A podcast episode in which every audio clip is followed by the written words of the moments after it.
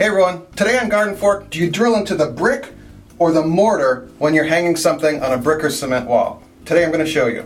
So today, the boss would like this coat rack hung on a brick wall. I'm going to show you how to do that real quick. You need a couple of tools, we'll go over that while we hang this up.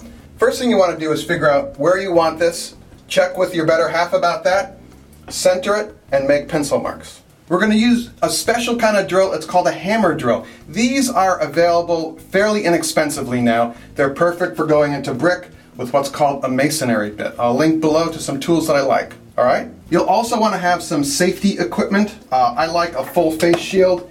These are good for all sorts of projects. And then some ear protection. And then you start talking really loud because you can't hear yourself.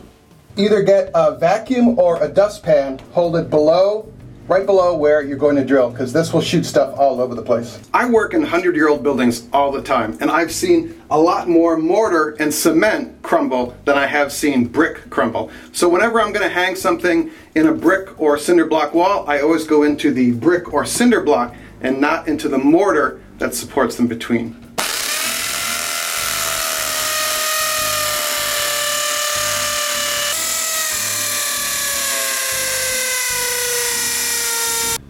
When hanging lightweight objects on a brick or cement wall, I suggest a plastic anchor.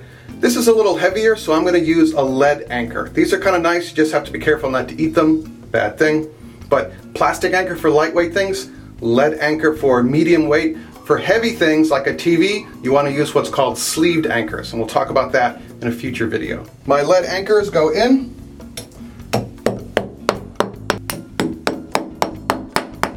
To closer match this, I painted these screws with some black spray paint. Now for the test. That ain't going anywhere. That's a lot of weight on there. I'll, I got a lot of weight.